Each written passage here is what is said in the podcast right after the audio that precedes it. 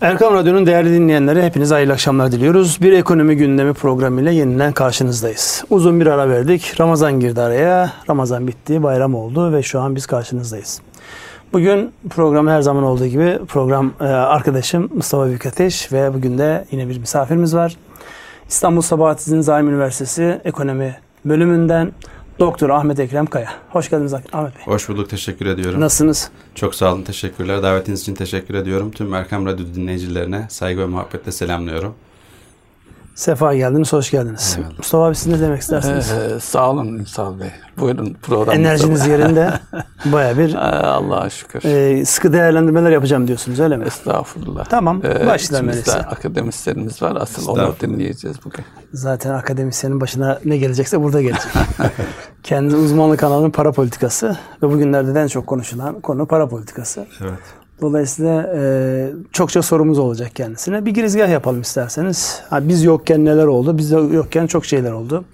Ramazan ayı boyunca özellikle iç politika, dış politika, ekonomi, yansımalar oldukça yoğun bir gündemimiz vardı. Ama bizim programın bir özelliği en sıcak gündemi, en son alana dikkat alıyoruz. Çünkü ekonomide malumunuz son gelen haber daha öncekilerini eziyor. Son gelen haber nedir? Pazartesi günü yayınlanmış olan enflasyon verileri. Dolayısıyla herkesin dört gözle beklediği, herkesin kendine göre hizalandığı bir veri bu. Onun haricinde yine hafta içerisinde beklenen FED'in kararları vardı. O açıklamalar yapıldı. Bunların hepsini birlikte bir değerlendirelim. Evet, tüketici fiyatları %70'e dayanmış vaziyette enflasyon oranı. Evet. Bunu nasıl yorumlamak istersiniz? Alt kırılımları itibariyle önce sözü size mi verelim? Hocam varken... Tamam. Doktor Ahmet Ekrem Kaya bize yorumlayacak enflasyonun geldiği bu seviyeyi. Enflasyon geçtiğimiz Eylül ayından itibaren sürekli bir artış trendinde. Bu ay itibariyle baktığımızda bir önceki aya göre %7.25 oranında bir artış gördük TÜFE'de. Nisan ayına kadar olan 4 aylık enflasyon oranına baktığımızda da %31 civarında bir enflasyon artışı görüyoruz. Kimsenin beklentisi bu seviyelerde değildi bildiğim kadarıyla. Yani herkesin beklentisini aşan bir oran oldu bu. Yani az çok bunu öngören hocalar da vardı, akademisyenler de vardı. Artış trendlerinin nispeten devam edeceğini söyleyenler de var. Mevsimsel etkileri itibariyle belki yazın bir nebze düşmesi de söz konusu olabilir. Sonuç itibariyle %70'e dayanan bir enflasyon oranı var karşımızda. Merkez Bankası enflasyon raporunu açıkladığında yıl sonu beklentisini %42.8 olarak revize etti ama bir önceki rapordaki oranının %23.2 olduğunu dikkate aldığımızda bu hedefe varılabilir mi? Onu da şu an itibariyle kestirmek doğrusu pek mümkün değil ama umarız bu düzeyde gerçekleşebilir. Evet. Yani şimdi burada tabii biz formatımızda rahat bir format izlemeye çalışıyoruz. Hay hay. Özellikle rakamların yorumlanmasında çok böyle rakamlara girmek yerine bizi dinleyen insanların bu konuya kendilerini ilgilendiren tarafından neler yakalayabilecekleri konusuna dikkat ediyoruz. Özellikle siyasi otoritenin vurguladığı bir şey var. Mayıs ayından itibaren bir düşüş trendine girecek. Evet. Şimdi baktığımızda, en son verilere baktığımızda özellikle gıda ve alkolsüz içecekler başlığı, yani son aydaki artışa baktığımızda en yüksek artış orada olmuş vaziyette. Bu ne anlama geliyor? Bizi dinleyen insanların, geniş halk kitlesinin daha fazla etkileneceği anlama geliyor. Evet. Öbür taraftan da yine baz etkisi dikkate alındığında yıl sonunda, yani Aralık ayında ve Ocak ayında, yani 2023'ün Ocak ayına geldiğimizde ki Merkez Bankası'nın beklenti anketi biraz buna dikkate almışlar. Fakat son yapılan bu açıklamadan itibaren yıl sonu rakamı 42'lerden sanki 50'lere, hatta 50'lerin biraz üzerine gelecek gibi yorumlar da gelmeye başladı. Şimdi baktığımızda bu ne anlama geliyor bir yorumlanmamız lazım. Yani %70 enflasyon oranı yıl sonunda 42'lere geldiğinde soruyu doğrudan sorayım. Yani şu an 100 birim olan şey ya da 170 birim olan şey 140 birim mi olacak? Bu anlama mı geliyor? Bu anlama geliyor tabii ki. Yani aslında fiyatların artış hızı azalmış oluyor. Dezenflasyon diyoruz biz buna. Enflasyon dediğimiz problem varlığını sürdürmeye devam edecek. Ama fiyatların artış hızı azalmaya başlayacağı için o baz etkisi dediğiniz etki biraz ortaya çıkacak. Nispeten bir fiyatlar genel düzeyindeki artışta bir yavaşlama göreceğiz ama enflasyon problemiyle mücadele etmeye devam ediyor olacağız yani gibi duruyor. Yani 170-140 olmayacak. Olmayacak, evet. 170'in üzerine aynen, %40 ilave daha binecek. Tam olarak onu söylemeye çalışıyorum. Evet. Siz ne diyorsunuz Mustafa? Şimdi örnek verdiniz gıda ve alkolsüz içeceklerden. Şimdi geçtiğimiz Nisan ayı, Ramazan ayıydı. şeker fiyatlarında daha öncesinden ciddi artışlar vardı. Bir de Ramazan etkisi.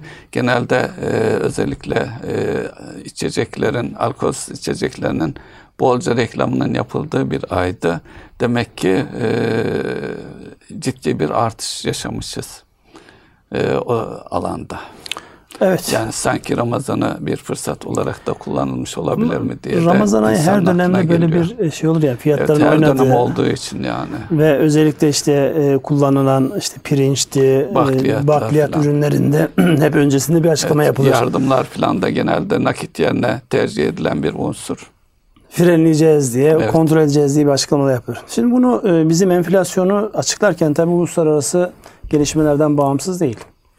Özellikle Amerika'da FED'in faiz arttıracağı, dünyaya dört bir yanına bu parasal genişlemeyle yayılmış olan paranın Amerika'ya tekrar geri döneceği. Bu da enflasyon üzerinde, genel anlamda enflasyon üzerinde yani bir kısa sürede etkisi beklenmiyor. Ama o faiz artışının bizim özellikle üzerimizde etkisi bekleniyor. Nedir o?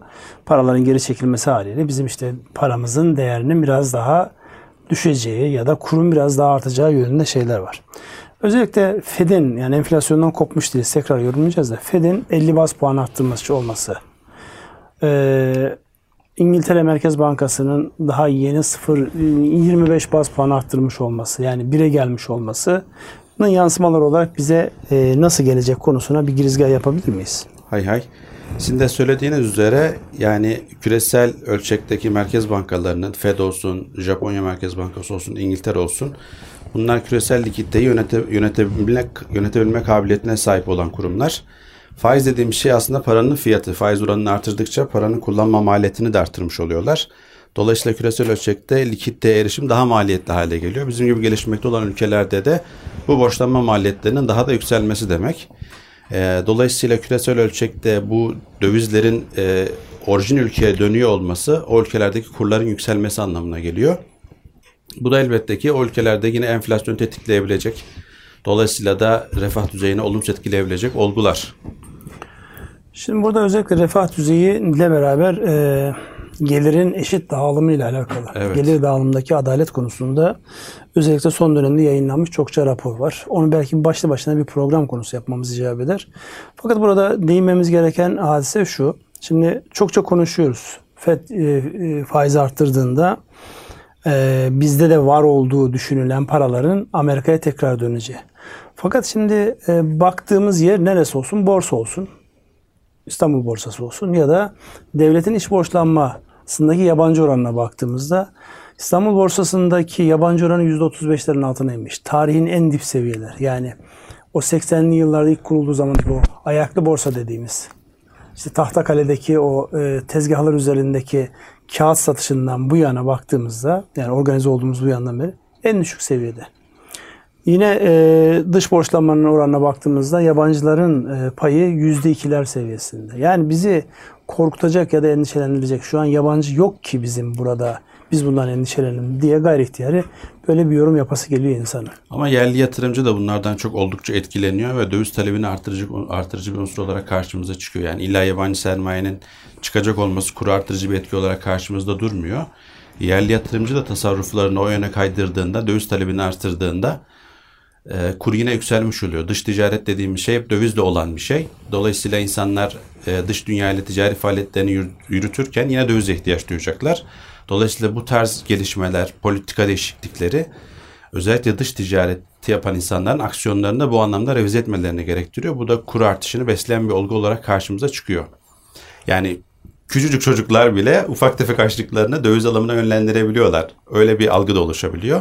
İşte bu kur korumalı mevduat hesabıyla bu biraz baskılandı.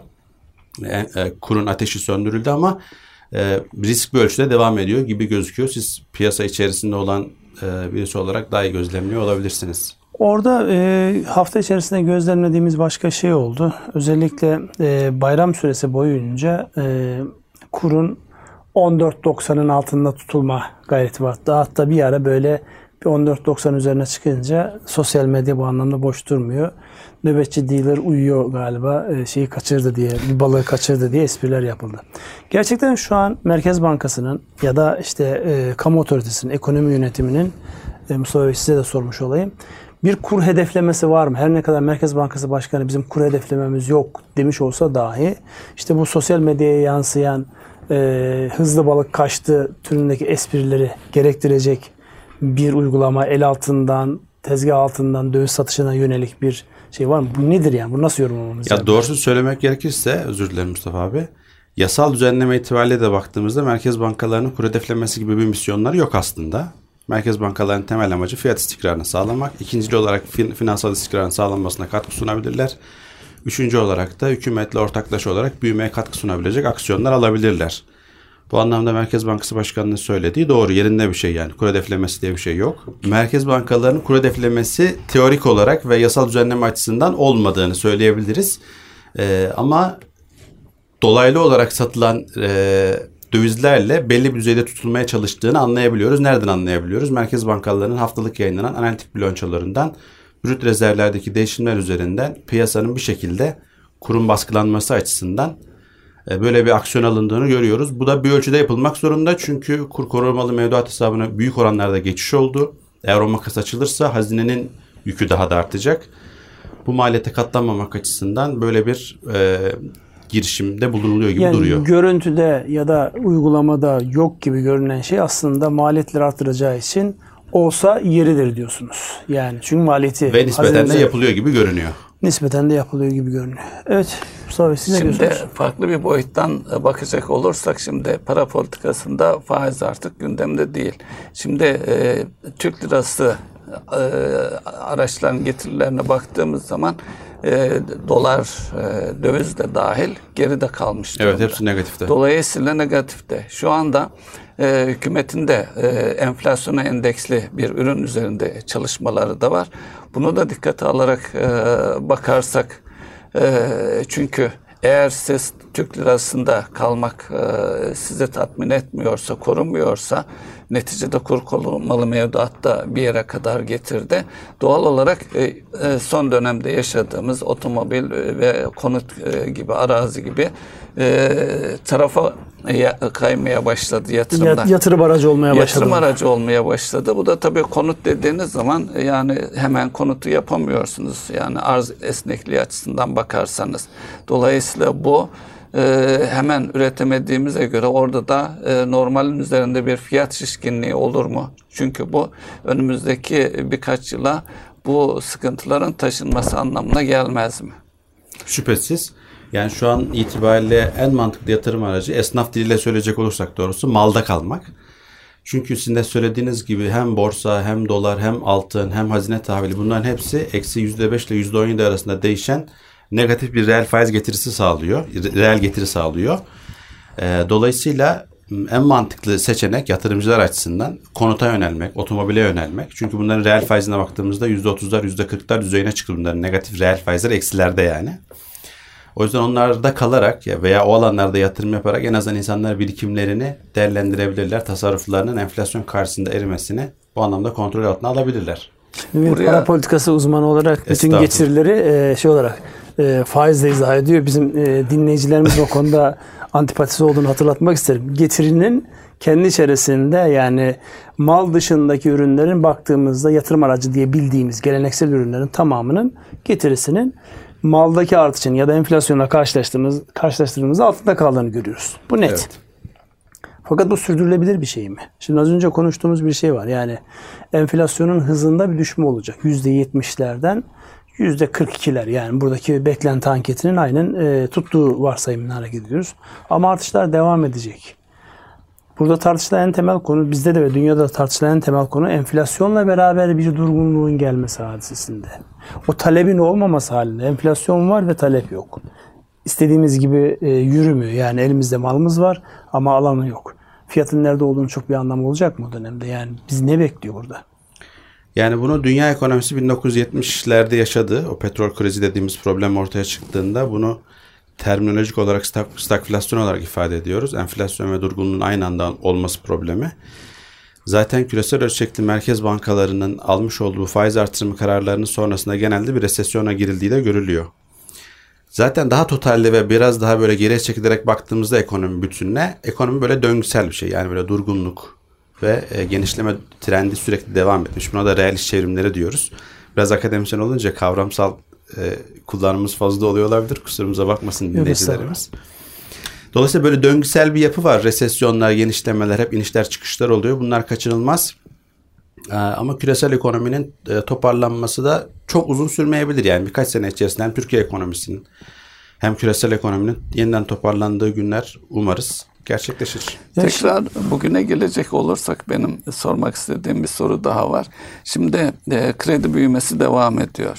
Kredi oranlarda ister konvansiyonel bankalardan ister katılım bankalarından temin edilsin. Kredi kullanan ciddi bir avantaj kazanmış oluyor çünkü. Şimdilik. Bugünün itibariyle eğer bir stagflasyon olacak olursa o zaman farklı boyutlar da ortaya çıkabilir. Ama bugün için kredi kullanmak ve aldığınız krediyle ne alırsanız alın. Yani hizmet dışındaki ne alırsanız alın. Neticede ciddi bir kar kazanıyorsunuz. Yani bir nevi burada da bir kredi kullanabilenler açısından bir servet transferi söz konusu mu? Bir taraftan da kamu otoritesi de kullandırılan kredilerin yatırıma ve istihdama dönük olması için de bir takım tedbirleri alıyor. Ne kadar uyulabiliyor onu da bilmiyorum. Ne dersiniz? Kesinlikle dediğiniz çok haklı Mustafa Bey. Yine faiz demek zorunda kalacağız mecburen. Kusura bakmayın lütfen. Konut kredilerinde şu an reel faiz, yani borçlanma maliyeti reel anlamda eksilerde. %30'lar, %40'larda enflasyon dikkate aldığımızda. O anlamda elbette ki çok mantıklı oluyor o alanlara yönelmek. Yatırımcılar için, yani az çok birikim olan insanlar için doğrudan, doğrusu şöyle söyleyelim. Düşük gelir grupları veya orta gelir grupları böyle çok büyük yatırımlara girişemediği için az çok birikimlerini konut alımına, ev alımına yönlendiriyorlar. Dolayısıyla da diğer getir kalemlerini göz önünde bulundurduğumuzda onların yüksek getiriler sağlamıyor olması bu alanlara insanları yönlendiriyor. Tabii bunun ekonominin sektörel olarak diğer sektörlere etkisi de var. Yani konut sektöründe mesela bir canlanma, onun belki altındaki 10 tane 20 tane sektörde tetikliyor, istihdamı oluşturuyor. Bu anlamda ekonominin canlılığını koruması açısından kredi indirimleri vesaire de bunlar ekonomi yönetimi tarafından yapılıyor. Geçenlerde bir haber vardı. Herhalde yanılmıyorsam SGK çalışanlarına 0 faize konut kredisi verileceğine ilişkin bir haber vardı.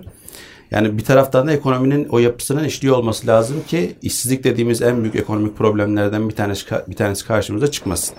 Aslında ekonominin çok sayıda göstergesi var ama en temel 3 tane gösterge var malumunuz. Büyüme, enflasyon ve işsizlik. Dolayısıyla bunların hepsinde aynı anda bir kriz yaşanması katlanabilecek bir şey değil. Enflasyon bir şekilde sürdürülebilir bir şey. Yani insanların geliri oldukça fiyatlar yükseliyor olsa bile o döngü sürdürülebiliyor. Ama insanların doğrudan canını yakan temel problem işsizlik. Bununla karşılaşmamak için de bu tarz esnemeler, esnekliklerin sağlanması gerekiyor. Evet, şimdi burada birkaç tane, yani daha doğrusu çok başlığa değindiniz. Ben birkaç tanesini öne çıkarmak istiyorum. Özellikle burada bizim Hazine Bakanlığı'nın sürekli vurguladığı, yani faizle alakalı, faizlerin indirmesiyle alakalı kırmızı çizgi var. Yani politika faiz oranını indirmiyor. Pardon, yükseltmiyor, indirmiyor derken zaten evet. 14'e indi. Evet. Şimdi burada özellikle sizin uzmanlık alanınıza da gelen bir şey. En güçlü silah kullanmadan para politikası araçları olarak. Bir de bu akademisyenler ortodokslar ve heterodokslar diye ayrıldılar. Evet. Sizin safınız belli mi bu anlamda merak ediyorum. Kendimizi ifşa etmeyelim. Hangi saftasınız bu anlamda bir görmek lazım. Buradaki en önemli eleştiri nedir? Yani yapmasanız dahi elinizdeki en büyük silahı kullanmayacağınızı söylemek sizin etkinliğinizi azaltıyor şeklinde bir değerlendirme yapılıyor. Ama çok net bir şekilde şu ana kadar özellikle hem Cumhurbaşkanı'ndan hem Hazine ve Maliye'den sorumlu bakandan gelen şey o şu an gündemimizde değil. Biz bunun dışında özellikle yatırımı teşvik edeceğimiz alanlara yöneleceğiz. Fakat öbür taraftan da ben şunu görüyorum. Daha sabahleyin bir iş adamıyla konuşurken şunu söyledi bana. Ya o kadar sıkıntılı bir döneme geldik ki diyor. Mal aldım. Yıllardır, 30 yıldır mal aldım firma. Bana diyor ki akşama kadar parayı gönderdin. Göndermedin %12 zam yapacağım. Ve bu bizi tedirgin ediyor. Yani ben bugüne kadar diyor hiç finansmanla da büyüyen birisiyim. Öz kaynaklarla büyüyen bir şeyim. Finansman kullansam bütün iş düzenim bozuluyor. Dengem bozuluyor. Kullanmasam kullanmış olduğum malın fiyatına bir günde %12 gibi bir zam geliyor. Şimdi bunları yan yana koyduğumuzda özellikle para politikasının etkin olabilmesi için, tam maliye politikası araçları da kullanıyor. Neler yapılıyor, neler yapılmalı gibi sizden bir değerlendirme alalım. Bu cevap vermeden önce benzer bir şey de şöyle işliyor.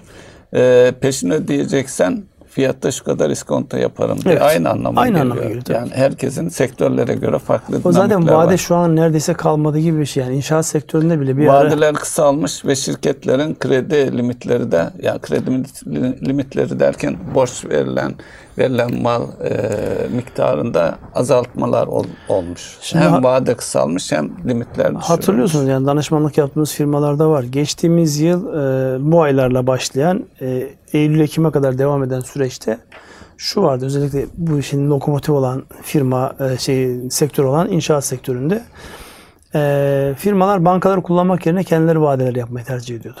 Yani banka gibi hareket edip 36 aya kadar vade yapıyorlardı. Şimdi tabii fiyatlardaki ani hareketlenme o şekilde davranan firmalar epey bir sıkıntıya soktu. Çünkü ellerinde alacak Türk lirası 36 aya yayılmış, maliyetler 1-2'ye katladı. O hayal ettikleri karlar yok oldu. Ama şu an geldiğimiz noktada hiç vade yok. Yani ne tedarikçisinden alırken ne kendisi müşterisine uygularken. Dolayısıyla bir vadeyle alakalı bir problem de yavaş yavaş önümüze gelmeye başladı. Yani peşin paranın gücünü kullanmakla alakalı önümüze problemler gelmeye başladı. Bir şey daha, bayramda şehir dışındaydım. Geçen yıl yaklaşık 300-400 bin liraya satılan daireler 3 milyona kadar çıkmış. Yani 10'a katlamış. Evet.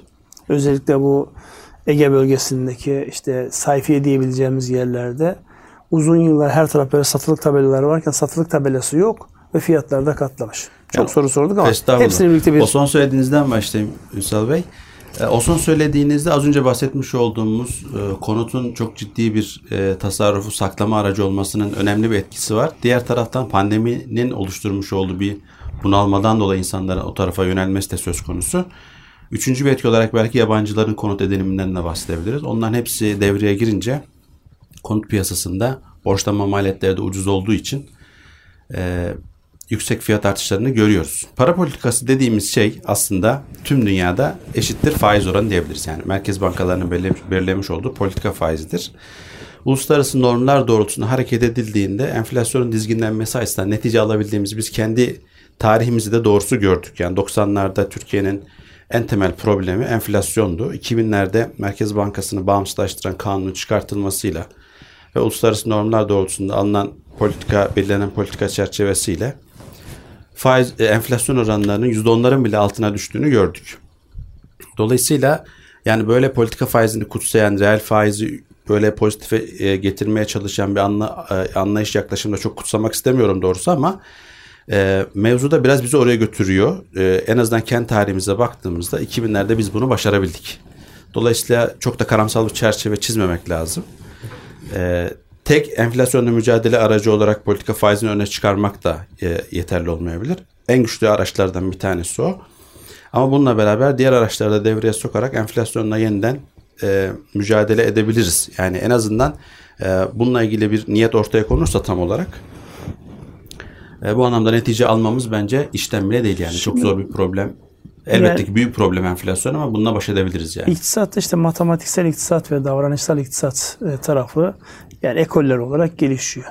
Burada bizim fiyatların bu kadar yukarı gitmesinde davranış anlamında az önce söylemiş olduğumuz işte insanların mala yatırma, ihtiyacı olmadığı halde malda tasarruf sağlama eğilimi bu anlamda fiyata tetikleyen bir unsur mudur? Bunun mesela dünyadaki örneklerinde bu tip böyle mala hücum dönemlerindeki artışların arkasından neler gelmiş? Kesinlikle öyle dediğiniz gibi enflasyonu oluşturan, daha doğrusu besleyen en önemli unsurlardan bir tanesi enflasyon beklentisi. Yani enflasyonun olacağı algısı insanlarda oluştuğunda dediğiniz gibi ihtiyaç olmayan ürünler bile talep sepetine giriyor. İnsanlar onları almak istiyor. Yani teorik olarak da böyle fiyatların artacağına ilişkin beklenti varsa insanlar o ürünlerden daha fazla almak istiyorlar ki ürünlerin fiyatı yükselmeden bir an önce onları alabilsinler. Dolayısıyla enflasyonun oluşacağına, devam edeceğine ilişkin bir algı kırılmadan bununla ilgili para otoritesi tarafından ekonomi çevrelerine bir teminat, bir güvence verilmeden enflasyonla mücadelede mesafe kat edebilmemiz biraz güç görünüyor doğrusu. Dolayısıyla insanların buna bir nebze de olsa ikna edilmesi lazım. Enflasyonla mücadele edildiğine ilişkin bir kanaat oluşması lazım. İnsanların buna ikna olması lazım ki bu panik alımlarda bir nebze baskılanabilsin ve fiyat artışları bu anlamda biraz sönümlenebilsin. Şimdi Mustafa Bey, size ben sorayım. Son dönemde özellikle hükümetin de yatırımı, istihdam bağlantılı olarak yatırımları teşvik etmesiyle alakalı, başta kredi garanti fonu olmak üzere, oradan verilecek olan teminat destekleri de dahil olmak üzere bir yönlendirme var. Yatırım tarafında bu söylediğimiz anlamda bir hareketlenme var mı? Varsa nerede var? Özellikle sizin memleketiniz Konya bugün basına yansıdığı kadarıyla ihracat rekorları kırar hale gelmiş. Bu anlamda mesela Konya o yatırımlarını yaparken ihracat hedefleyerek mi yapıyor, yoksa şu anki konjonktür ona müsaade ettiği için yani var olan üretimi ihracata yönlendirerek mi yapıyorlar? Yani yatırıma gidiyor mu kaynak? Şöyle, Konya dediniz. Konya'dan işte bayramlaşma vesilesiyle konuştuğum iş adamlarından duyduğumu nakletmek isterim. Bir kere sanayi tarafında özellikle bu savaştan hiç bahsetmedik. Savaş nedeniyle tedarik açısından Türkiye'ye ciddi bir yönelme var. Konya'ya da aynı şekilde yönelme olmuş.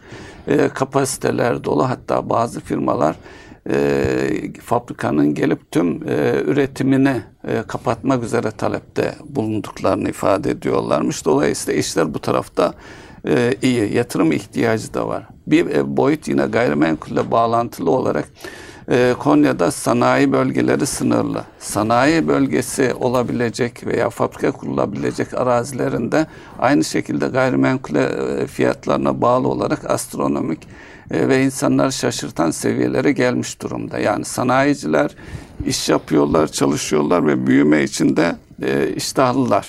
Ancak bu yatırım hemen hızlıca olabilecek bir şey değil. Tedarik zincirindeki sıkıntılar en büyük sıkıntılar. Yani üretim yapıyorsunuz ama üretim yaparken ihtiyaç duyduğunuz ham madde, ara mamul, bunları temin etmekte özellikle güçlükler var. Savaşla bağlantılı olarak hem Rusya'daki durumu hem Ukrayna'dan yaptığımız özellikle çelik ve çelik ürünlerine yönelik tedariki göz önüne almak lazım. Bir de pandemiden hiç konuşmadık. Hamdolsun bizim ülkemizde problem çözüldü diye bakabiliriz. Ama Çin'de sayılar az olmasına rağmen orada hala sert tedbirler uygulanıyor. Bu da şu anlama geliyor. Limanlarda yüzlerce hatta binlerce geminin beklediği ve arzu edilen, ihtiyaç olan mamul ve yarı mamullerin ulaşamadığı bir süreçten geçiyoruz.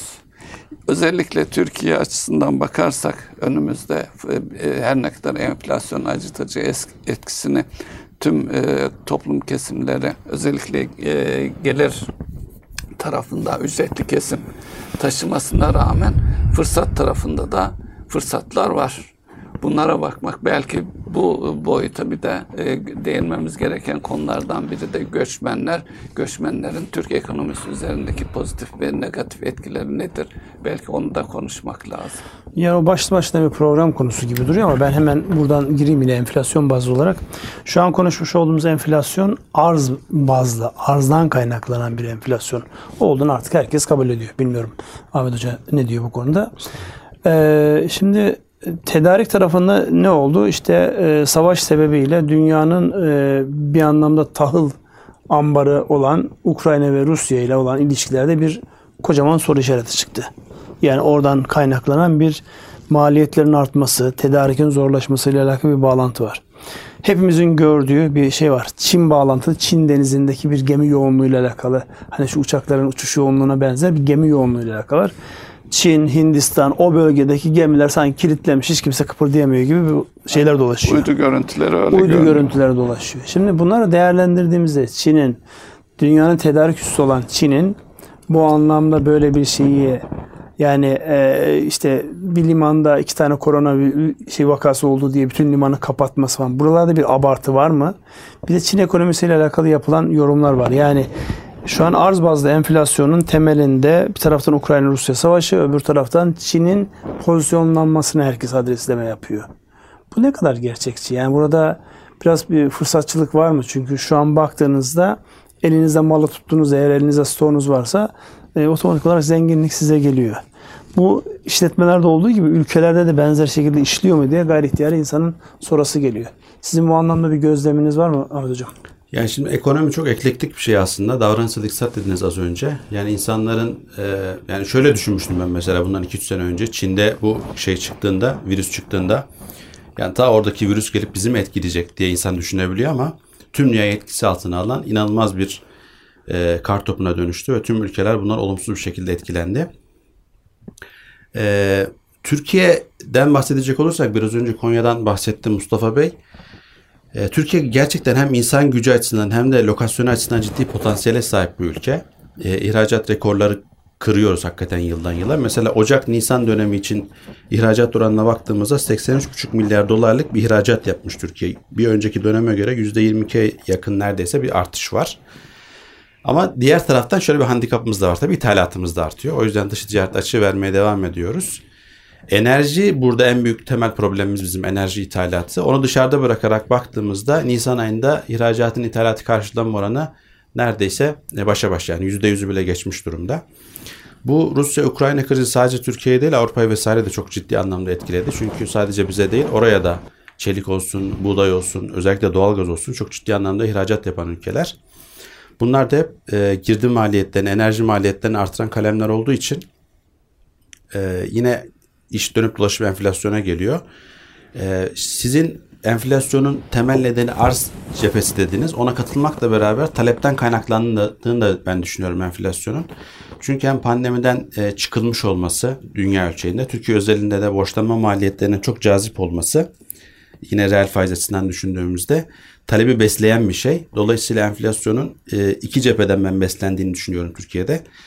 Bu yüzden de zaten diğer ülkelerden hem muadili olan diğer ülkelerden hem de Avrupa'dan Amerika'dan oldukça negatif bir şekilde ayrışıyor. Yani dünyada şu an 4. veya 5. sıradayız enflasyon düzeyinde.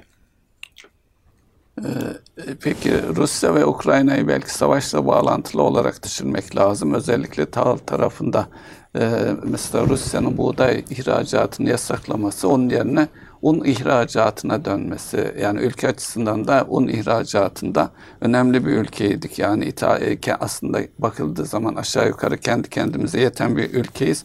Ama ithalatımızın ciddi bir bölümü yapacağımız ihracat nedeniyleydi. Evet. Yani burada da sanki bir takım yapısal ülkeler arasında yapısal değişimlere yol açıyor gibi duruyor. Yani bizim dediğimiz gibi dış ticaret açığımızda ve cari açığımızda temel problemimiz enerji yoksunu yani enerji kaynakları açısından kendimize yeten bir düzeyde olmadığımız için bunu sürekli dışarıdan temin etmek gerekiyoruz. Bu anlamda gelen kur şokları vesaire de bu marjı makası iyice açıyor. Bizim maliyetlerimizi iyice yükseltiyor. Dolayısıyla yapısal anlamda o anlamda gelişme kaydedebilirsek mesela Karadeniz'de çıkacak olan bu doğalgaz kullanımının kullanıma başlaması, yeni kaynakların keşfedilmesi imkanı gibi imkanlar söz konusu olursa bunlar bizim dış ticaret açığımızın temel problemi olan bu enerji kaleminde rahatlamamızı sağlayacak ülke olarak doğrusu. Buradan hareketle de bu kur baskılarına, kur şoklarına hassasiyetimiz azalacak. Biraz daha rahatlayacağız doğrusu. Orada tabii biraz zamana ihtiyaç var. Özellikle bu enerji konusunda Rusya-Ukrayna savaşı adına ne diyecekseniz Rusya'nın Ukrayna'ya işgal girişimi. Şimdi burada en çok etkilenen ülkelerin başında biz geliyoruz. Ama bizimle beraber bir de Avrupa var. Kesinlikle. Şimdi Avrupa'ya baktığımızda yani işte yukarıdan doğalgaz, petrol akımı ile alakalı bizdeki gibi bir sürü projeler yapıldı. Onların hepsi durduruldu. Amerika bir taraftan oradan uzak mesafeli olarak işte LNG'ler vererek orayı takviye etmeye çalışıyor ama şu an aslında Avrupa'nın durumu neredeyse bizim kadar sıkıntılı. Bazı ülkelerde ciddi sıkıntılar var. Şimdi buradan baktığımızda yani bizim açımızdan bu sürecin uzaması, Ukrayna-Rusya sürecinin uzamış olması bize ne gibi handikapları getiriyor? Bir taraftan az önce söylemiş olduğunuz bir şey var onu bizzat bizim güneyimizdeki Antalya, Alanya civarında görüyoruz. Çok yoğun bir gayrimenkul alışı var. Kimler evet. tarafından? Ruslar tarafından, Ukraynalılar tarafından. Çünkü insanlar kendilerini güvende hissetmek istiyorlar. Bir de ellerindeki kaynakları olabilecek her türlü ihtimale karşı güvenli bir limana park etmek istiyorlar. Rusların özellikle yani oligark diyebileceğimiz kadar zengin insanlar olmasa dahi muhtemel bir ambargoya, birebir şahıs bazlı ambargoya kurban gitme ihtimalini düşünerek Türkiye'ye yöneliyorlar. Türkiye gibi ülkelere yöneliyorlar. Belki Körfez bölgesine de yöneldikleri vaki, ama Türkiye bu anlamda Rusların hep öyle alışık olduğu, ulaşmak istediği yerlerden bir tanesi. Şimdi bunu düşündüğümüzde süreç 70 günü geçmiş. Gelecekle alakalı herhangi bir netlik yok. Yani bu işin biteceğiyle alakalı herhangi bir netlik yok. Öbür tarafta bizim gibi bu işten etkilenmiş bir Avrupa var. Ve Avrupa bizim en büyük ihracat yaptığımız alanlardan bir tanesi. Şimdi bunların hepsini birlikte değerlendirdiğimizde bizim sadece işte enerjiyle alakalı Karadeniz'den çıkacak gaz meselesi değil aslında. Biz piyasalarımız da bir anlamda tehdit altında. Sadece avantaj olarak görünen şey şu: Avrupa'da üretmek giderek daha pahalı hale geldiği için, yine Konya örneğinden hareket edelim. Yani 5 yıl kadar Konya'da farklı görevlerimiz olması sebebiyle oradaki firmalarla hala ilişkilerimiz devam ediyor. Mesela üretimin tamamını neredeyse bir İspanyol firması, bir İtalyan firması kapatma noktasında şey var. Diyor ki ya bu bizim stratejik karar vermemiz gereken bir unsur. Ama fiyatlar konusunda çok rahat değiller. Yani fiyatı orası belirliyor çünkü. Maliyet kontrol edememezlik var. Aynen öyle. Dolayısıyla maliyetini kontrol edemediğim şeyi, fiyatı da eğer alıcı belirliyorsa ben bu işe girmeliyim, girmemeliyim konusunda onlar da kendi stratejilerini geliştirmeye çalışıyorlar. Dolayısıyla çoklu bir problemle karşı karşıyayız. Yani problemin kendisini konuşmak yerine tabii ki çözümü düşünmemiz lazım, ama önce problemi bir net olarak ortaya koyduktan sonra çözümü düşünmemiz lazım. Burada sizin değerlendirmelerinizde, yani uzun vadeye yayılacak işte bu gazın çıkması, petrolün çıkması, bizim enerjideki bağımlılığımızın azaltılmasını dikkate aldığımızda kısa vadede neler yapılabilir sorusunu gayri ihtiyari soruyoruz. Yani ekonomi yönetmenin zor alanlarından bir tanesi de bu zaten. Öngörülememezlik, yani ne olacağını bilemiyoruz. Bu Rusya-Ukrayna savaşı mı diyelim, krizi mi diyelim, sizin dediğiniz gibi tam bilemiyoruz.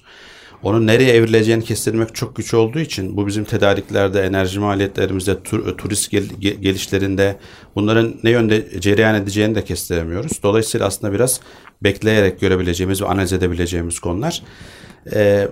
Böyle her kriz ortamı bazen fırsat da doğurabiliyor. Mesela şöyle bir şey, biraz varsayımsal bir şey söyleyeceğim. Bir beklenti olacak gerçi, ama Rusya'nın Avrupa'ya yaptırım açısından doğalgaz vermemesi Türkiye gibi ülkelerin belki daha ucuz enerji erişimi imkanını doğurabilir. Bu bizim için çok ciddi bir avantaj sağlayabilir. Diğer taraftan mesela biraz Güneydoğu'ya doğru baktığımızda Suudi Arabistan'la olumlu seyreden ilişkilerimiz var. Oradan gelecek turist sayısında ciddi bir artış olabilir. Bunun bizim ekonomimizin ivmelenmesine olumlu katkıları olabilir. Suudi Arabistan, daha doğrusu Suudilerin Türkiye'ye özel bir teveccühleri var doğrusu. Yeşil bir ülke olduğumuz için Bursa'da, Güney'de, çok Karadeniz'in çoğu yerinde hem turistik olarak geliyorlar hem de yer almak istiyorlar. Yani ben 5-6 sene önce Karadeniz'e gittiğimde her tarafımız Suudilerle doluydu.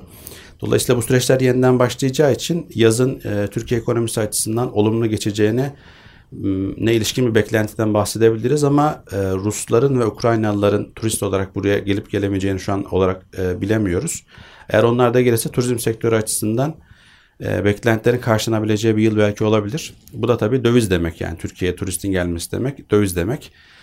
Bu da bizim için tasarruf açığı olan ülke açısından oldukça önemli, olumlu bir gelişme. Burada Suud örneğini vermeniz, yani turistlerin gelmesi açısından bir kere Ukrayna'dan çok fazla bir şey beklememek lazım. Çünkü orası ciddi bir tehdit altında. Evet, yani Avrupa'ya çok ciddi bir göçler oldu. Hatta Avrupa'da şu tartışmalar oluyor. Ukrayna'dan gelen beyaz göçmenleri yerleştirebilmek için yıllar öncesinden gelmiş, Afganistan'dan, Suriye'den gelen insanlar, yani bir yerlerde ikamet eden insanlar yerlerinden ediliyor. Beyaz göçmene Avrupa daha fazla iltifat ediyor. Hatta bu ırkçılıkla alakalı tartışmaları da getirdi beraberinde. Faşizm iddialarını ortaya getirdi. Öbür taraftan Suud'la olan ilişkimize baktığımızda gerçekten mesela uzun bir aradan sonra, Kaşıkçı cinayetinden sonra önce davanın Suudi Arabistan'a iade edilmesi, arkasından bu ziyaretin gerçekleşmiş olması, şu an 15-20 milyar dolar seviyesinde bir swap anlaşmasının çok sıcak gündem maddesi oluyor olması, artı Suud vatandaşlarının Türkiye'de aldıkları gayrimenkulleri satarak kaynaklarını tekrar geri ülkelerine götürme tehdidinin ortadan kalkmış olması önümüzdeki dönemde bir fırsat. Öbür taraftan aynı şey Rusya için de fırsat. Az önce de söyledik. Güvenli liman olma noktasında Türkiye önemli bir başlık. Dolayısıyla Türkiye'yi kullanmak isteyeceklerdir. Ve bu anlamda da anladığım kadarıyla Türkiye'nin ciddi beklentisi var. Ve bugünlerde cari açık veriyoruz.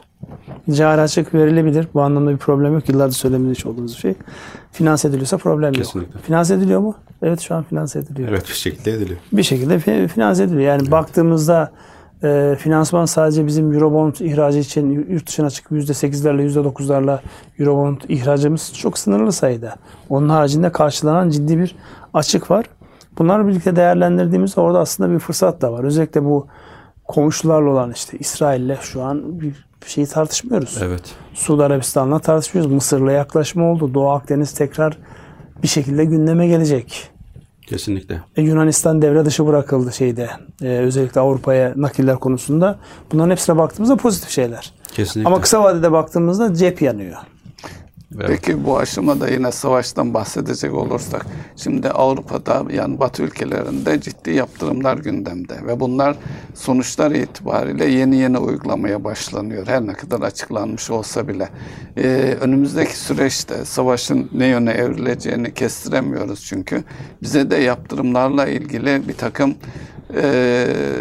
tepkiler gelir mi? Mesela en son Ukrayna Cumhurbaşkanı'nın istemkar bir şekilde Rus turistleri kabul etmemizle ilgili bir cümlesi olmuştu.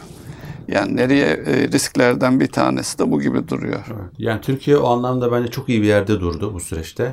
Hem Rusya ile hem Ukrayna ile iletişimini koparmayan yegane ülkelerden bir tanesi.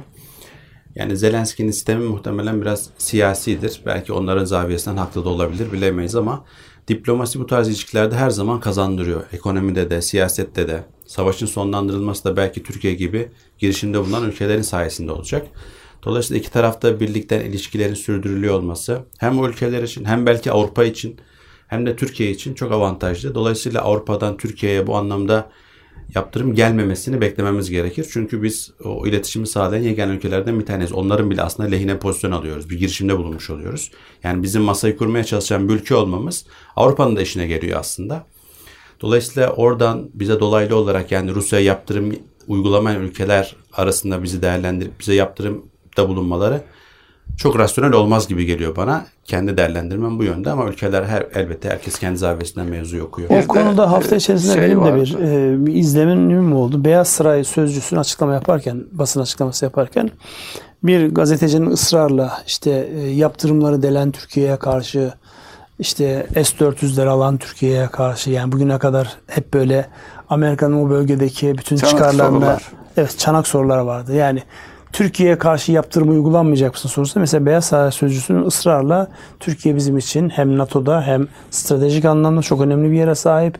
Dolayısıyla onunla çok uyumlu haldeyiz. Yani mesela Amerika'dan uzun zamandan beri duymadığımız ifadeler var. Evet. Yani ki mesela burada bir de baktığınızda topa İsrail de girdi. Yani Türkiye gibi İsrail de iki ülkeyi de dengeleyerek, bir tanesinin başında zaten hem Cumhurbaşkanı hem Başbakan'ın Yahudi kökenli oluyor olması. İşte Rusya'da oligarkların içerisinde Yahudi kökenli olanlar çok şey oluyor olması. Dolayısıyla İsrail kendini orada konumlandırıyor. Ve o Beyaz Saray Sözcüsü'nün ısrarla Türkiye'ye herhangi bir yaptırım konusuna girmiyor olması mesela çok enteresan geldi bana. Evet, F-16'lar veya F-35'ler yanlış hatırlıyor olabilirim. Onların bile tekrardan gündeme geldiğini söylemişti Hulusi Akar. Yani o anlamda da tekrar olumlu bir gelişme olabilir. O yüzden bence hem Avrupa için hem Amerika için Türkiye kilit bir rol oynuyor aslında. Rusya-Ukrayna krizi bağlamında. Demek ki bağımsızlık bize en uygun politika bağımsızlık.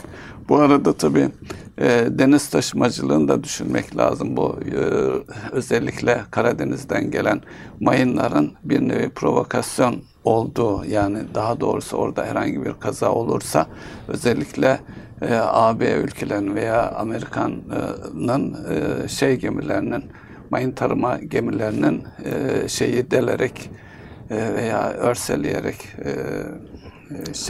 Montrö Anlaşması'nı Karadeniz'e çıkmak gibi bir hedefleri oldu. Tabii çok şeye gebe bir süreçten geçiyoruz yani şu an için bir şey söylenmesi zor ama yine biz ülkemize dönecek olursak mevcut öngörüyü cari fazlaya göre planlanmış iken şu anda cari açık artık kesinleşmiş durumda.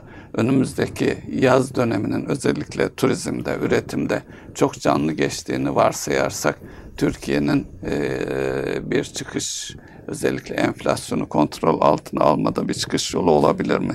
Tabii çok fazla turist ağırlanacak olması da özellikle gıda endeksle enflasyonu da artıracağını da öngörmek lazım herhalde. Yani ne isteyeceğimize şaşırmış vaziyetteyiz. Bir taraftan gelsinler diyoruz, bir taraftan gelirlerse ne olur diyoruz. Bir taraftan yabancıya konut satışı vatandaşlıkla teşvik ediliyor ama bir taraftan gelip yoğun talep olduğu zaman bu sefer içerideki bütün dengeleri bozuyor. Göçmen konusu var. Göçmen konusu. Şimdi o göçmen konusuna ben şöyle değineyim. Ahmet Ekrem Hoca'nın da o konudaki, yani en azından ona yansıyan tarafı merak ediyorum. Şimdi biz danışmanlık yaptığımız için çok sayıda firmanın içindeyiz. Özellikle üretim yapan çok sayıda firmanın içerisine girip çıkıyoruz. Ve şu an bir gerçek var. Türkiye'nin bir gerçeği var. Şu anki üretim kapasitemizin içerisinde Suriyeli, Afgan ve dünyanın muhtelif yerlerinden artık Afrikalılar da boy göstermeye başladı. Onların varlığı bizim üretim tarafında çok ciddi bir gücümüz haline gelmiş zaman içerisinde. Kayıtlı kayıtsız oraya çok fazla girmek istemiyorum ama bir realite var.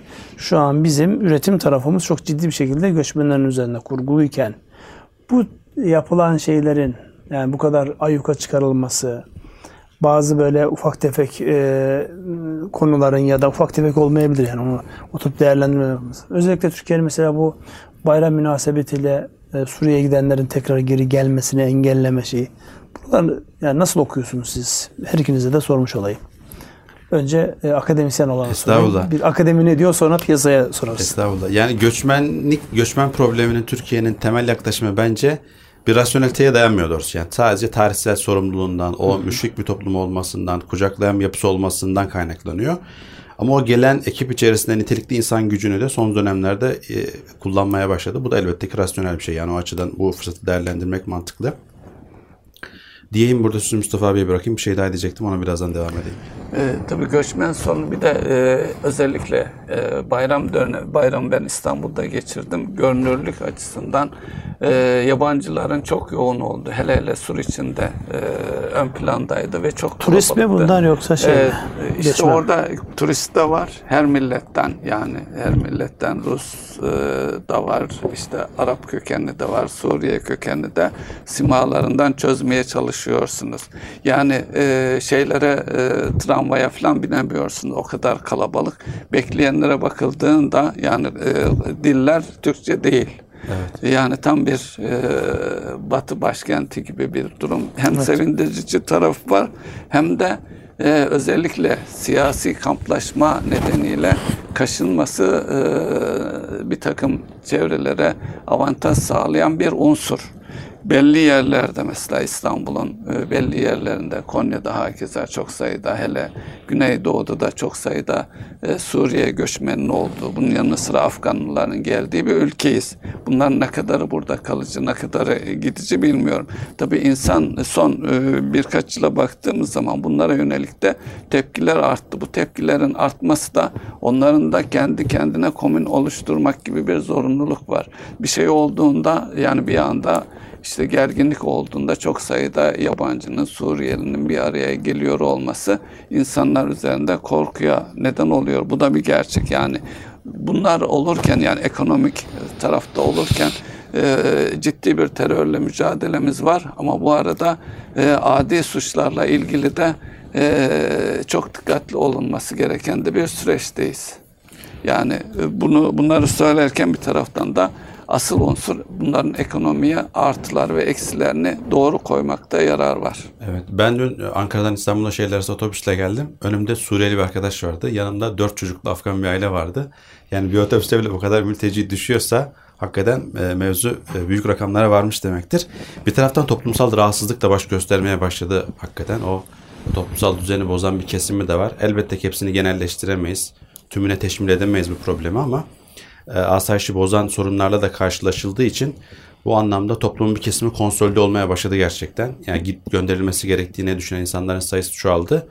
Bu anlamda mesela Cumhurbaşkanımız bile daha önce kesinlikle göndermeyeceğiz pozisyonundayken artık 1 milyon Suriyeli'yi biz de göndermeyi düşünüyoruz söylemlerine geldiler. Diğer taraftan Türkiye'deki işsizliğe de olumsuz bir katkısı da var aslında. Yani bu insanlar böyle gayri resmi çalıştırıldığında Türkiye'de en azından asgari ücretle çalıştırılması gereken insan sayısı çoğalmış oluyor.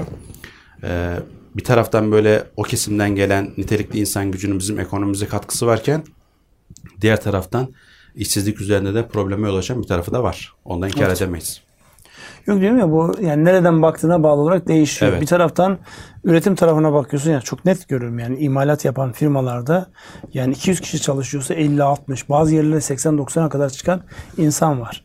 Yani ve bu insanlar canla başla çalışıyorlar. Yani geçenlerde işte Sultan Gazi tarafında bir firmaya gittim. İçeride imalat tarafında, özellikle ambalajlama tarafında çalışanlar Afrikalılar. Yani artık sayamıyorsunuz, o kadar çok ki. Evet. Bir de çok belirgin bir şekilde yani hadi Suriyeli'yi, bazı bizim kendi yöresel şeylerimizi ayırt edemiyorsun insanlar çalışırken ama yani Afrikalı'yı çok net bir şekilde ayırt ediyorsun. Yoğun bir şekilde çalışıyorlar insanlar. Eskiden sadece işportada saat falan satarlardı. Şimdi ciddi imalata da girmiş. Çok gelişede göçmen havzası. Hakikaten yani bir dönemde sadece Suriyeli mültecileri ağırlıyorduk. Şimdi Afganı var, Afrikalısı var, Suriyelisi var. Her yerden geliyor. Yani yerden geliyor. Dolayısıyla bu anlamda yani hani eleştiri şu. Yani niye kontrol yok bu işin? Yok mu gerçekten kontrol? Ama bir taraftan da bakıyorsunuz. Yani şimdi bir şeye şükretmek lazım. İnşallah nazara gelmeyiz. İstanbul gibi 20 milyon, 30 milyon yani zaman zaman o rakamlar 25 milyona çıkıyor. Asayiş konusunda çok şükür hala çok iyiyiz. Evet, çok lokal olaylar oluyor. Genelleştirici yani şeyler yok. Görünür olmak derken bir taraftan da siyasi bir muhalefet veya bu sorunu kaşıdığı için görünür olmalarının ciddi bir sıkıntısı var. Ya görünür olma noktasında zaman zaman böyle şeylerin stand-up şovcuların da şey yapıyor işte, Fransa'ya gittim, Paris'e gittim, herkes her taraf Türk diyorlar, işte İtalya'ya gittim. İşte bu espri herkes her yerde yapabilir. Doğru yani görünür olma noktasında özellikle şehir merkezleri dünyanın her tarafında daha çok yabancıdır. Ama çoğunlukla turisttir bu. Mesela New York'a gittiğinizde göçmen değildir. Turisttir onlar. Göçmenler bir yerlerde çalışıyordur. Ama bizdeki biraz böyle yani ikisi birbirine karışmış vaziyette. Bir de şu bir realite. Biz hep çalışanlara diyoruz. Öbür taraftan ticaretle uğraşanlar. Yani ben mesela Şişli tarafında ofisin bir tanesi binanın yarısından fazla İranlı şirketlerle. Ya çok ciddi anlamda beyaz yakalı da geliyor buraya. Kesinlikle. Her ülkeden var. Şu da var. Çalışanlar açısından mesela İK tarafında eleman ararken belli ihracat bölge müdürleri şu anda çok popüler aranıyor. Baktığımız zaman Türk vatandaşlığına geçmiş Suriyeli, işte Filistinli veya Afrikalı. Onların da sayısı tartışılıyor şu an. Kaç kişi vatandaş yapıldı diye. Türkçeyi gayet iyi biliyorlar. Diğer dillerde ana dili ciddi bir avantaj oluşturuyor. Bunları da görmek lazım. Yani bunların bir olayı gerçek boyutlarıyla ortaya koyduğumuz zaman doğru kararlar verebiliriz. Ya siyah beyaz yok ya. Her tarafa bakıp doğru olacak değerlendirmek lazım. Yani modern zamanlarda yaşıyoruz aslında. Dünya tek bir ülke haline geldi. Herkes her yerde çalışabiliyor, gidebiliyor. Yani bir Amerikalı gidip bir Afrika ülkesinde çalışabiliyor. Çinliler zaten Amerika'da cirit atıyor vesaire derken. Dolayısıyla Amerika'ya baktığımızda mesela herkes mülteci aslında yani. Kendi değilse bir önceki nesli Amerika bir yerden göç etmiş. Aslında yani belki bizim bu konuda, en azından benim konuşmam çok doğru olmayabilir bilmiyorum ama burada mülteci mevzusunda asıl problem aslında entegrasyon. O sağlanabilirse sağlıklı bir şekilde avantaj yani insan gücü. Belki de şu farklı açıdan. Farklı perspektif, farklı kültür, zenginlik yani bunlar. Ruslara özellikle Avrupa ülkelerinde hatta Amerika'da da mevzi olaylar yaşanıyor. Rus olduğu tahmin edilen insanlar dışlanıyor. Hatta şiddete maruz kalanlar da var yani sanki. Avrupa'da, Batı ülkelerinde faşizm yeniden baş kaldırıyor gibi bir durum var. Bizim Çinlilere Güney Korelilere dövmemiz gibi. Yani o anlamda şeyler var böyle. Evet. Yani işte bu her şeye hakim olamıyorsunuz. Bir şekilde bir yerler patlak veriyor. Önemli olan geneli yakalayabilmek. Bakın konuştuğumuz konulara baktığımızda bir taraftan enflasyonu konuşuyoruz. Evet. Ve bu enflasyonun yani şu an tüketici tarafında %70'e varmış olması. Üretici tarafını konuşmuyoruz. Orası ne oldu belli değil yani. Evet. Aldı başını gitti. Onun işte insanlara yansıması, yıl sonunda baz etkisiyle nereye inecek ama enflasyon olmaya devam edecek. Ama öbür taraftan da ülke olarak konumlanmamıza bakıyoruz yani. Dünyanın en çok göç alan ülkelerinden bir tanesi, işte siyaseten şu an işte daha önceden bize bir kaşık suda boğacak olan müttefiklerimizin şu an bize ayrıcalıklı yerler tanıyor olması çok hızlı değişiyor. Bu kadar hızlı değişikliğin içerisinde zaten bu programların güzelliği de orada yani böyle mutlak olarak şudur deyip savunma şansınız yok. Çünkü yeni bir gelişme daha öncekinin önüne geçiyor. Şu an geldiğimiz noktada dış politika tarafında Türkiye oldukça saygın bir noktada. Ekonomik noktasında da özellikle bu çevreyle olan ilişkilerin büyük ölçüde yani lehe çevrilmiş olmasının kaynak girişine, ihtiyacımız olan o tasarrufu sağlama emarelerin oluyor olması da bir anlamda lehe yorumlanır. Ama ödediğimizde bir bedel var. Özellikle de sokaktaki insanın, yani düşük gelirlinin, sabit gelirlinin şu an canı fazlasıyla yanıyor. Zaten şu an herkes de bunun farkında. Bunu kimse göz ardı etmiyor. Buna yönelik politika yapanlar bunun üzerinden prim yapmaya çalışıyor. İktidar da bunun üzerinden meseleyi çözerek iktidarını devam ettirmeye çalışıyor. Bunun dışında başka bir şey var mı? Yok. Evet. Algılar önemli tabii. Yavaş yavaş programımızın sonuna geliyoruz. Ola ki yani söylemek isteyip de arada atladığınız, şimdi aklınıza gelen şeyler varsa, bu para politikası olabilir, ekonominin genel gidişatıyla alakalı olabilir.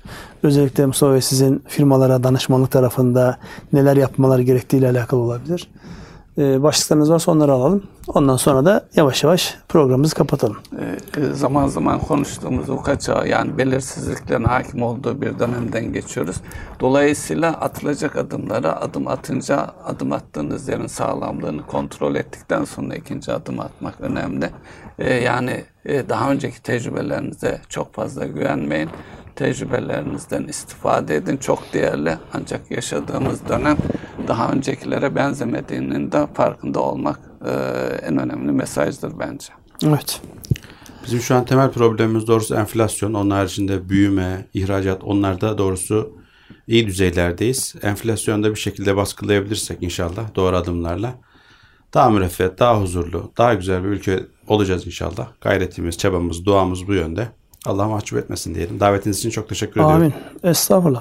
Şimdi potansiyel anlamda ülkenin potansiyelini görüyoruz. Evet. Bir özellikle evlenme yaşlarının ertelenmesi, çocuk doğurganlık oranı, yaşlanan bir nüfusumuz var. Buna karşı olarak da yani 2 senede 3 sene yaşlandık. 29 yaş ortalaması 32'ye çıktı. Ve bu giderek artacak önümüzdeki dönemde. Dolayısıyla daha yoğun teknolojinin, daha çok yenilikçi ekonomilerin gündeme geleceği, katma değerin daha fazla olacağı bir üretim tarafına kaymak zorundayız. Çünkü dünyanın özellikle şu an göç anlamında hareketlenen bölgeleri daha düşük işlere talip. Yani katma değer olmayan, daha böyle emek yoğun işlere talipken bizim son dönemde özellikle başta savunma sanayi olmak üzere işte oyun sanayi, oyun teknolojileri ve diğer şeylerle çok ciddi bir mühendis yetiştirdiğimiz vaki. Bunlara bağlantılı olarak da kaynak da geliyor içeriye. Yani evet. Şu an artık unicornlarımız, dekakornlarımız, yani 1 milyar dolar, 10 milyar dolar olan firmalarımız var. Öbür taraftan da tabii sabit gelirinden dolayı ayın sonunu denkleştirmekte zorlanan insanlarımız var. Bütün bu dengeyi düşünerek asıl olan iç barışımız olduğu, toplumsal barışın olduğu yerlerde bunların bir şekilde aşılabileceği. Hep bizim eleştirildiğimiz noktaların başında ne gelir? Duygusal olduğumuz gelir. Evet. Halbuki duygusallık iyi kullanıldığında, iyi işlendiğinde müthiş de bir güçtür. Enerjiye dönüşüyoruz. Yani liderliğin temelinde de en iyi liderler kimdir? Duygusal zekası yüksek olan liderlerdir. Toplum anlamda da ben bu anlamda olumsuz görmüyorum. Fakat problemler yok değil, problemler var. O problemleri çözecek adımlar atılmalı. Özellikle işletmeler tarafında Mustafa Bey'e bir katkı olarak da ben söyleyeyim. Yani içine kapanan işletmeler kaybeder. Çevredeki değişimi gözlemleyen, rakibini, aynı sektördeki diğer insanları, tedarikçisini, müşterisini gözlemleyen, yeni fırsatları gözlemleyenler o fırsatları yakalayacaklardır. Aksi takdirde içine kapananlar kapandığı yerde kalacaklardır diye ben de cümleyi tamamlamış olayım.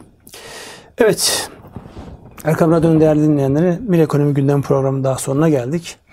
Bugün misafirimiz vardı. Bundan sonraki zamanla zaman zaman alacağız kendisini. İnşallah bilgi birikiminden fazlasıyla yararlanacağız. Doktor Ahmet Ekrem Kaya vardı. Her zaman olduğu gibi Mustafa Büyükateş burada. Hepinize hayırlı akşamlar diliyoruz. Hayırlı akşamlar.